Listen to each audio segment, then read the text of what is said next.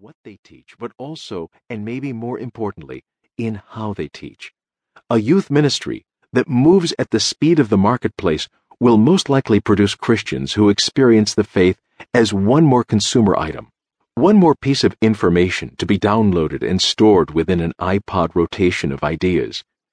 My hope is that this book will inspire youth workers and parents to create youth ministries that are infused with the spirit and culture of prayer.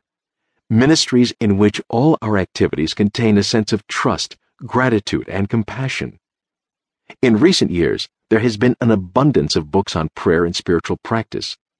It's as if the culture at large has realized its detachment from the sacred center of life and is now desperately grasping to find a way back home.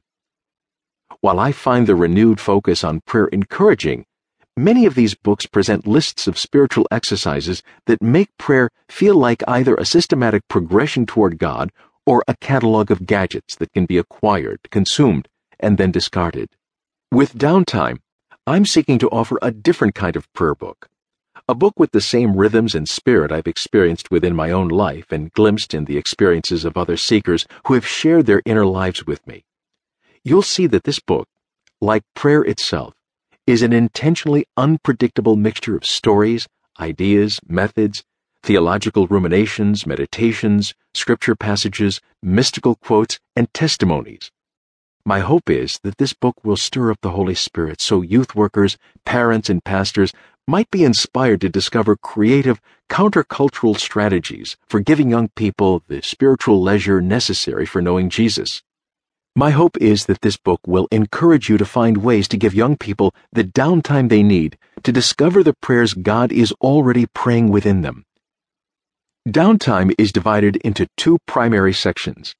In the first three chapters, I've offered some reflections on the nature of prayer in adolescence. Chapter 1 focuses on prayer and the need for downtime within youth ministry. Chapter 2 is a reminder of the theology, settings, and elements needed to invite young people into the life of prayer.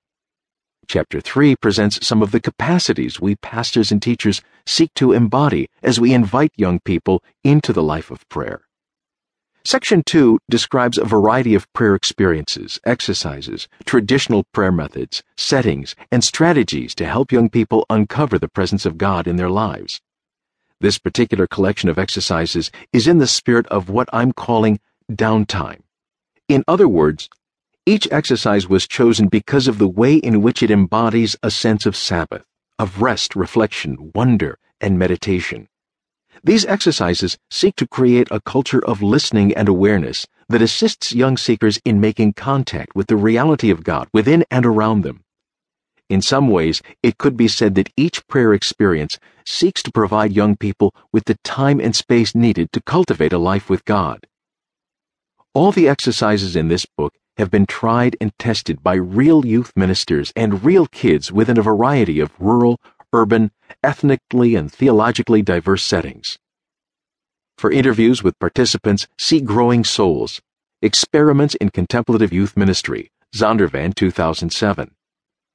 During my years of research, I observed and interacted with dozens of churches, spoke with hundreds of youth pastors, and read the prayer journals of youth, youth leaders, and pastors in order to gain some insight into the ways in which various prayer forms help young people attend to the Spirit of God. Here I describe a variety of exercises that have been particularly helpful within my own ministry and the youth ministries I've studied. Of course, the life of prayer is far more diverse and personal than the exercises I present in this book. Some readers might notice the absence of particular forms of prayer that are indispensable among followers of Jesus, such as intercessory prayers, prayers of confession, the Lord's Prayer, as well as other classical or biblical forms of prayer. Other readers may be surprised to find exercises that are rarely, if ever, included within books of prayer, such as exercises that include sleep, befriending strangers, or traveling. Please note that my goal is not to present the breadth and depth of prayer forms within the Christian tradition. If practiced over time, the exercises presented in this book will help churches provide a countercultural ministry for youth that is radical in the way it slows kids to the speed of God.